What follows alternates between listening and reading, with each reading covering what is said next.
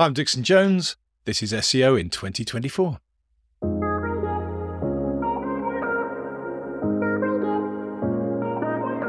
Dixon, what's your number one SEO tip for 2024?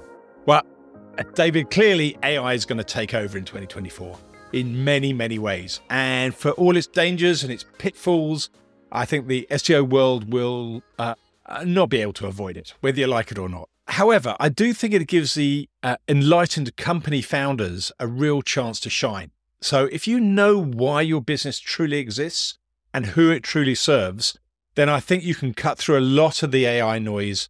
I'm not going to say with ease. I probably should say with ease, but but not with ease. Uh, but the idea is that you don't talk to everybody with your content. Uh, write like you've got an audience of, of of one. So if you're talking to the founder of a small SaaS business, then yeah, I'm talking to you. You know, I want people that are have have their own website. Um, these are the people that I want to speak to that have their own website and want to do their own SEO. Those are the people I want to speak to. I don't want to speak to the rest of the world. So when I give that tip, I'm talking to you, Mrs. Founder of website with a real business purpose. Great tip, great summary as well. So it'd be useful to unpack that just a little bit as well. So cutting through the noise, you're talking about talking to an individual specifically. Is this something that AI has a challenge with at the moment? I'm talking about your business wrapping itself around a, a, a, central concept that will allow AI to always sort of come back to to to, to, to you. So the, if you go back to you know all roads lead to Rome as a as a concept that's been around since you know for two thousand years, presumably. Uh, originally in Latin. All roads did lead to Rome, and you know Rome portrayed itself as the center of the then known universe, and and and and, and expanded out from there. And I think that that's the, the the the same for anything that you do. So if you're a plasterer, you're not just a plasterer; you're a plasterer in a particular area or if you're a if you're a consultant you're not just a consultant you're a consultant in a specific subject in a specific subject matter if you're a, a retailer of electronic products, again, you've got a specific area, you've got a specific genre of products that you're that you're selling, uh, and what you need to do then is become synonymous with that that concept. It's the same with any marketing principle uh, that you need to either be number one or two, or be in a position to become number one or two in your niche niche whether American English or however you say niche, in the near future or, or, or get out of the game. So now that has transferred over into pretty much any concept, you know. So you've got to first define what it is that you do. And you've got to be so specific about it so that if you were to ask a uh, all of the people in all of the world to summarize who is the best person to go to for this thing, in this circumstance, they'd come to you. So that in theory, all the AI in all the world, reading all of the pages in all the world, would end up with with you uh, as the uh, as the best answer to the best question. Now, I'm not saying that's going to happen all the time.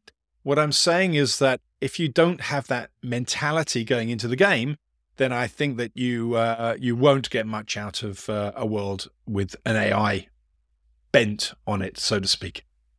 So there's uh, so many different threads you've presented there. So it's just a, sorry, a case of you wanted me which to one to select. I've just packed in it terms, up much. much but in terms yeah, of okay. um, selecting something from the the value that you just provided there, one thing you yep. mentioned is that um, you've got to be number one or number two in your niche. So you've got to find a niche that you have the potential to be number one mm-hmm. or number two in. How yep. do you define if it's possible to become number one or number two within that niche and that you're not batting too broadly? Well, one way to do it is to, uh, with or without SEO, uh, is to, to, have a look on Google and uh, see who the players are in that uh, in that niche. Using a, a, a, tool like G2 Crowd is probably a good way of doing it for a for a SaaS business. Uh, but but really, uh, it's working out the, the, the the raw ingredients of your business, which to be honest with you, starts with you. Starts with you as your business. It doesn't really start with market research. There's no point in a plasterer trying to become the best electronics expert in the world. You know, they're a plasterer. So you've got to start with there. But what makes you different is the uh, is, is the bit there. So it used to be called the USP, but now I think we need to to to just refine that idea of a USP a little bit more to saying that USP has to fit into a well definable concept. So your USP might have been that you were an artist, it's a Banksy, let's take Banksy. So an artist that does graffiti art, you know, and is well known for his graffiti art, even though he's not well known at all, and and uh, and uh, and we don't know exactly who Banksy is. I think that now, if I was Banksy today uh, and I was doing SEO, I would work around the concept of graffiti art as my as my uh, my my my my marketing USP, and uh, uh, rather than um, I don't know if that's a good example, but I'm going to go with it anyway because I've started down that one now. You know, uh, so the concept is graffiti art. If you want to become the world's greatest website on graffiti art, then it would help to know Banksy, for example, and it would help to know some of the good, the, the good, or, uh, good graffiti artists. Certainly, you would want to talk about particular bits of artwork that are famous around the world for graffiti art. Uh, go and have a look at them, photograph them, talk about them, try and find the, the the the, the people that painted them, although they may not all be easy to find, and then you're building your business around graffiti art. It doesn't mean that you then become a fine art salesperson because you're not going to transfer your skills from graffiti art to fine art very well. So if you've got an artist's website, you need to assign you need to find yourself more than just being an artist's website. I think that's what I'm trying to say. I think that's great. I think that's great. Great summary there as well. So to summarize again, what you're suggesting is that um, AI's here, AI's coming along even faster and progressing um, even more over the coming year or so. So yep. you can't put up your shutters and uh, pretend that it's not happening or that it's not going to impact your business. Um, but what you have to do is position your business uh, head and shoulders above other competing businesses out there. Other businesses might simply be saying to AI, right, this is what uh, my website's about, just write for me. But you have to define your USP for you, for your business, but also yep. for the AI as well. You have to train the AI. Um, and then is the next step yep. after that the AI can write the content on your behalf, or are you still uh, for, keen for, for, for individuals me, yes. write that I content? I mean, there's there's two strands here. There's two philosophies that I think SEOs are kind of thinking about. Uh, my philosophy is you can't stop the AI from reading your content. Really, another philosophy is let's block the AIs from uh, from interpreting my content altogether, and don't let them do it because they're stealing my content. And I agree, they are stealing your content. But then again, they've stole. Uh, that's exactly what I felt when I uh, started doing uh, SEO with even before Google arrived. You know, people crawling your website, indexing that content, and then providing it back as their own uh, seemed to me to be stealing. And we've just moved on from that. And then we kind of made a big business out of SEO. Uh, and that was all fine. And then PPC came along and we got angry about the fact that we had to pay to send people to our own content. Uh, and we just we we adapt and we we metamorphosize. And I think that, uh, that that there are two streams of thought right now. One is protect yourself from the AI so that the AI doesn't steal your ideas and repurpose it. I think from an SEO perspective, a better approach is to say, right, make sure you are the answer to the question. You, you that, that everything about your business answers one question very, very well, so that when people want to do business, they're going to end up with you. And it's a phrase, you know, uh, you can you can clean a carpet or you can hoover a carpet. You want to be the hoover. You want to be the verb, uh, and uh, and and so uh, that's the that's the objective. You know, to make sure that your content is so good that it not only becomes part of the uh, part of the conversation for ChatGPT answers, but also other content that that's answered will you know you you you you may end up as the answer even when your content isn't cited in any GPT because it it is the best answer to to a question. It's not an easy thing to achieve, but it is the same principle as you know defining your own USP uh, and, and being the best in your niche, which is common marketing principles that have existed for a long time. I'm not ignoring a lot of the problems of AI that are going to be coming forward. You know, it's a conversation for another day, but today we're talking about, you know, SEO. And you've got to work with what you got. And now we've got ChatGPT and we've got OpenAI and we've got Bard and Llama and uh, you know all these different things coming coming down the road. We've got to understand them as neural networks, as the neural networks that they are. Another way to look at the neural networks is, of course, people talk about it's mimicking the human brain.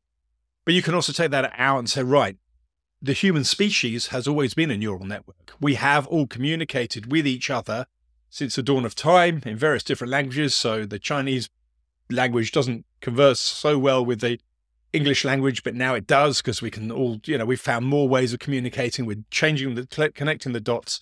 It doesn't mean to say that you didn't talk about your idea in a pub and it could get stolen and it could get, you know, pinched by somebody else and they could go and uh, build the next great thing that you thought of.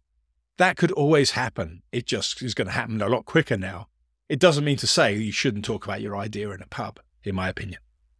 Now, one thing that SEOs have been optimizing for over the last few years is direct answers within the Google SERP. And you mentioned it's it's ideal, perhaps over the next couple of years, to be optimizing to be the answer for ChatGPT, GPT-4, whatever AI powered engine we're talking about here. Is there anything different that has to be done in order to optimize to be the answer for ChatGPT? Well, certainly. Uh, I mean, when I when I sort of said that, you know, of course, Google now is is deprecating its its uh, its answers in the SERPs as as as we're talking today, as we're putting together the show. But I think that they're deprecating the the, the direct answers in the in the SERPs in favor of making space for a chat GPT box, which I'm sure by the time this book goes out and by the time this goes out will be live and all over the place. So uh, I think that the, the the deprecation of a direct answer in Google SERPs is to allow for the Bard equivalent or the the the the, the Google equivalent or SGE um, equivalent of, of, of OpenAI to to have that summary of the answer to the question in there. So I think that that's the uh, that's the the important bit there. But if you haven't answered the question, then you won't be the the endpoint to that answer. The the trick, of course, is then getting the customer to buy from you which means there has to be some kind of business model that you're, you're following in to, to follow the money. ChatGPT and, and uh, generative search are not there to try and grab the sale per se.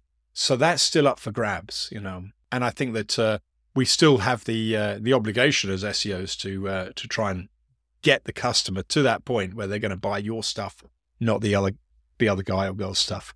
Do you have any further thoughts on defining this ideal audience of one, um, either from the perspective of doing it for your own business or perhaps coming up with some phrases, some sentences from which to feed the AI and uh, give it that knowledge of who you're aiming for? Well, the way that I do it through our tool, through the InLinks tool, is we throw all of the ideas that we think the, the, the website, so we look at the website itself, break it down to the underlying entities that it's, a, it's about, we then throw all those back into Google Suggest, which is then going to use Google, Google's AI systems to generate the kinds of questions and the kinds of search terms that people are looking at based on your existing website. So if we break your your own if you break your own website down into the constituent entities, then throw all those entities back into Google Suggest and then collate all of those answers and filter out all the ones that are semantically distant from your business model then you're going to get this big picture of concepts that are semantically close to what you already have. So you can only you can in many ways you can only work with with what you've got. I'm not asking you to reinvent the wheel as an SEO. You've got a website. Let's say your website has 50, 100 pages on it. Now you've got that core set of ideas, if they're good pages, that, that you can then build on and say, right, in order for me to become uh, more authoritative in answering the exact audience that I've already defined, let's talk about the things that are semantically very close to what I've already talked about and not suddenly jump from graffiti art to fine art as the case I used earlier. Does that, does that make sense? Yes, absolutely, absolutely, it does. I mean, we're predicting um, here, so it's, it's, all, it's all, it's all, a, it's all a crystal ball. it's also to a certain degree a process for each individual business, and um, that research, that defining what your business represents, who it's for, and thus what content you should be sharing on your website mm. is a fairly individual process. Is, is, is that something you'd agree I think, with? I think this is, a, I mean, looking at your own website or the core of your own website and then expanding on that is a great methodology for creating a fin- fingerprint that's unique to yourself. There's no point in getting entirely third party data to define who you should be it's much better for you to develop from what it is that you already are. So Inlinks is based around a knowledge graph and a natural language processing tool. So that makes us different from other SEO tools, for example, because we're not based around keyword research. We're not based around uh, technical SEO, particularly. We're not based around other bits and pieces. We're based around these kind of ideas. How can we build some things that are building on that core because that will naturally give us a different a fingerprint than any other SEO tool. That's our approach. Majestics was uh, was was was similar in that what it was able to do was crawl the internet very very effectively, uh, but not index. Uh, it didn't index the entire content uh, of the internet. It didn't want to become a Google. It didn't want to, want to become uh, uh, a competitor to to a beast that it couldn't you know compete with. What it could do, though, is invert that information and, and have the world's largest link index for for a long time, and, and it's still incredibly impressive backlink information, and uh, and focus on that, and that propelled Majestic into its uh, into into the niche that it is. And I think that uh, we can all do it. We don't have to be huge businesses to do it, but we can't just wake up one day and create the same thing that everyone else has done. If we want to, if we want to survive in in a world of SEO, we need to have that that unique element in there. So if an SEO is struggling for time, what should they stop doing right now so that they can spend more time doing what you suggest in 2024? I would stop using a generic keyword uh, research database. So uh, I would start to try. Uh, so so you know, house as a key keyword search term. You know, house means a house in bingo. It means a house as in as in a property. Uh, it probably means other things as well. But even when you've got house, do you, do you want to buy a house? Do you want to sell a house? Do you want to uh, to decorate a house? These are very different things. And so if you just look at the search volume of house or SEO or any other generic head term here that's got large volumes, the problem is you don't take into account the ones that are using that word in a search and then just just saying right these are the only ones I'm interested in. So there has been the tendency for at least 20 years of SEO, for at least 25 years of SEO, to say, well, I'd love to rank for big term here, but uh, you know, but but you know, I'll get a long tail one here and then try and build up. That's fine. We definitely need to concentrate on that long tail one and make that long tail big. So we need to get that fine definition of who we are, and then we need to enlarge the market that is buying that product. Uh, or make more people aware of the the the, the product uh, and, and and work that way around. So concentrate on USP one, and then expand that expand that USP uh, to a market size that you can make money with. Dixon Jones is a majestic ambassador and CEO of Inlinks, and you can find him over at inlinks.com. Dixon, thanks so much for being part of SEO in 2024. Thanks very much. Cheers, David. I've been your host, David Bain. Get your copy of SEO in 2024, the book, over at SEOin2024.com.